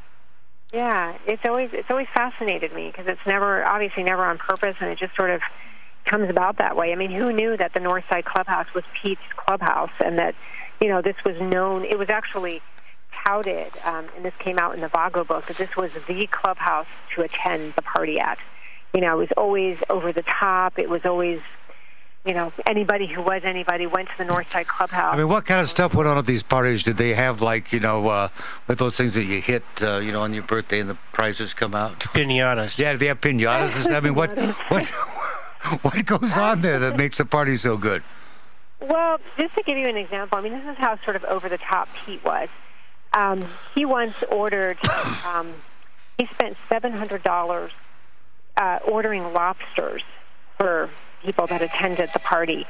And and I it, it was just so crazy. I mean, who who orders lobsters as you know an appetizer or even a main hors d'oeuvre at at a party like this. Motorcycle gang party. yeah, so he would do this. So he would have lobsters there, and he would have Crown Royal, which was you know an expensive uh, lic- liquor. You know, whereas other That's parties the MD 2020 they usually had. Yeah, so he he just really he catered it over the top. Um, he had anybody who was anybody would come, and so he had one of his parties that he described. Just to give you an idea, he his um, I guess I, I don't I don't know what you would call them, but his right hand men Henchmen. would roll out the yeah his henchmen would roll out the red carpet, and he sat on a throne. He had his own throne. He called it a throne. There's actually a picture of it in the book where he would sit on his throne and people would come to his parties and they would almost line up almost as if he was a celebrity. And he would they would kiss his hand and he would say you know thank you for coming. And he described it as after a while there were so many people kissing his hand that he didn't remember which party it was. Like sometimes it was a christmas party other times it was a birthday party you know, where he would say thank you for the birthday wishes or thank you for the Christmas card, and it wasn't the right party. You know, it was, Yeah. just, it was almost this. and what I learned that was so crazy was um, they actually had meetings where they would discuss running parties, so that the clubs were not to interfere with the parties that were thrown at the Northside Clubhouse. So they would have these meetings called run meetings where they would plan their runs. And so if a party was happening Tuesday night and that was the night of Pete's party, the other club would have to cancel the party because everybody that attended that party wouldn't be able to attend Pete's party. So they would have these these crazy like Oh, it's real like upper class New York high society uh, Right. scheduling. exactly. My debutante ball can't be that night. It was crazy. I mean, who knew, like who knew, right? They would come with their calendars. They would all have scheduling, you know, issues. They would try to reschedule the runs. So they didn't interfere with each other, and so that really is funny. You, I mean, you stop and think about it. These are the outlaws. These are the men without rules. Right. yes, exactly. I mean, there are more rules in this club than than I've ever seen. I mean, I'm sure it's comparable, but there was a, there were just a lot of chapters spent on following the rules. You know, at one point it got to the point of ridiculousness where, you know, it was rule number 117 was being broken, and so, yeah, you had to go back through the bylaws and figure out which rule. You know, you, you were allowed to skate on which rule, and it was it was it was crazy. It was it was really kind of comical, and I think that was sort of where Pete was uh, poking fun a little bit at at the club, and Oh know, yeah, it gets have so many crazy. You know, I said one time and got in trouble for saying it, but I can't get in trouble here because, hey, I'm the host of the show. when thinking out loud is outlawed, only outlaws will think out loud. And I said that one time. I think I got kicked out of a room on the internet. Just goes to show. But uh, I it's mean- difficult to be. It's like well, it's like in Seattle when the anarchists got into an argument over who was going to be in charge of the anarchist parade. Great, isn't that insane? I, I mean, mean, after a while, it's kind of ridiculousness. I mean, that's enough to give the Three Stooges a mental hernia. I mean, it's just bizarre. Exactly. It, it really was bizarre. I mean, it really was, yeah, almost, really almost comical. The point of that, and I think that's really the point of, you know, I mean, Pete, Pete pokes fun throughout the book at a, a lot of institutions that are very comparable to the outlaw motorcycle clubs. I mean, for example, you know, he becomes a a moose from the Moose Club. You know. Oh, good. I'm glad this wasn't a, a, you know, a shapeshifter thing. I've only known one shapeshifter in my life. You know, And I- that was a woman driving a car, and next thing I know, she turned into a motel. But but that's a different story entirely. funny though. I mean, it's funny because he, he was able to poke fun at all of these these institutions, you know, that have so many rules to them, and and you know, just how they kind of overlap and they borrow from each other, and you know, all the way down to law enforcement, which has their own hierarchy of rules. I mean, and that's sort of the the ridiculousness of it Hey, all. I just So- remembered something about you. Actually, not about you, but people talking about you that you may, may or may not know about. And that was uh, the author from England, uh, but I'm, Steve Miller. Is that his name? Uh, wrote the, writes the book about outlaws, the outlaws in England, and he's very familiar with your books. And he was on the show a couple years ago as well. And he just thought it'd be a great uh, combination to have the two of you on at the same time, comparing notes between the outlaws in England and the outlaws gangs in America. Oh, funny. I wonder if there is there a difference. Yeah, I- probably not too much, but uh, he's a great investigative journalist, and his books are fascinating. And uh, he was very familiar with your books and very complimentary towards them. So I just thought I'd boost your ego Oh. there a little bit. Can't Oh, hurt. Can't hurt. No, I mean that would be fascinating. Hey, did you get rich off the TV show? I did not. I don't know. I don't. I didn't get rich. No, I'm still have my day job, obviously, so I'm not rich. but um, but yeah, that was an interesting experience because you know I had nothing to do with that at all, and the interesting. Thing They still wrote you checks. That's that's a great Right, deal. They still wrote me checks, exactly. No, it was wonderful. I mean, I thought they did a really, a really great job, and they followed the book pretty, pretty closely. And I think that Charles actually was a consultant, at least on season one. He may have been a consultant on season two. Now, what as was the name of the show again for our audience that's not familiar with what we're It's talking? um, Gangland Undercover. It had uh, went into its second season, so it has season one and season two.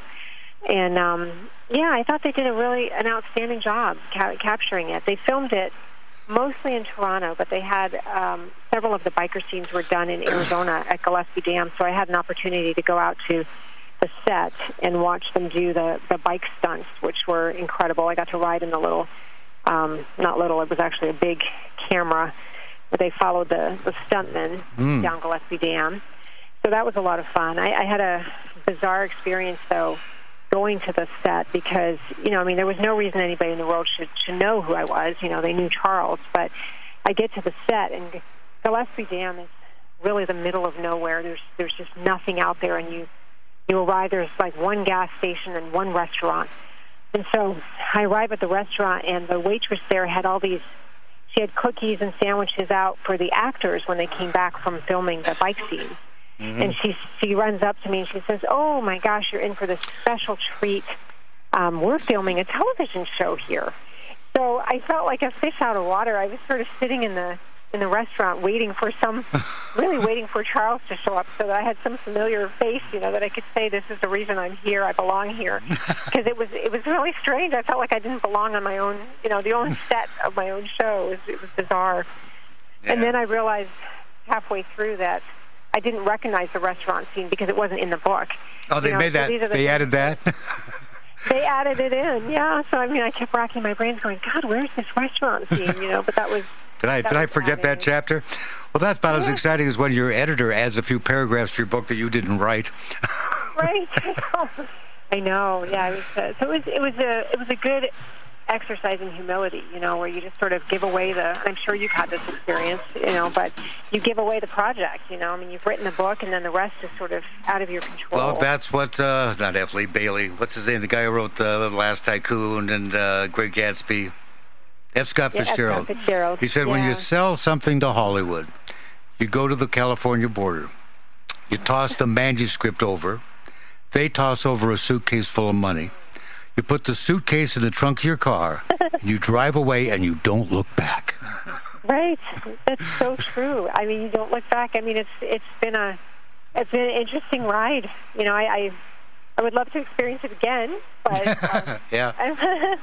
So, Kerrie, you're you're what about an hour away? So next time you do the show, you'll grab a quick flight, come on over, join us in the studio. yeah, would love to. I've been trying to get her to do that for about for 10 having me all years. years. Well, I'm trying to do it now. I don't know if you noticed that. You thinking you think you have better luck than me? Possibly you will. She won't be as terrified.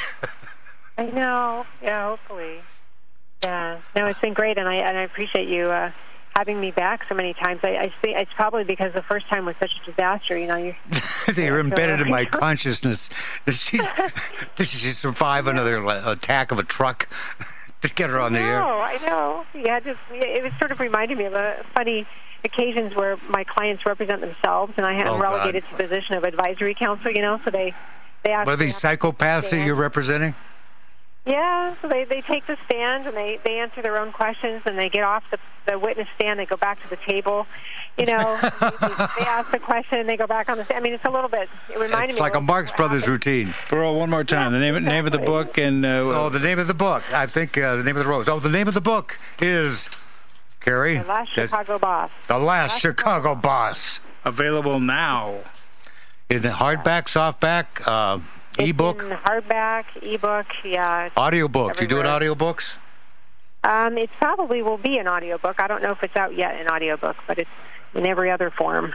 Every other form on the planet. Yes. Buy it, read it, believe it. Now, when you did that first one about the infiltration by the ATF, you had no idea it was going to lead to a decade long career of carousing with some of the biggest outlaw motorcycle gang people, humans on the planet, did you?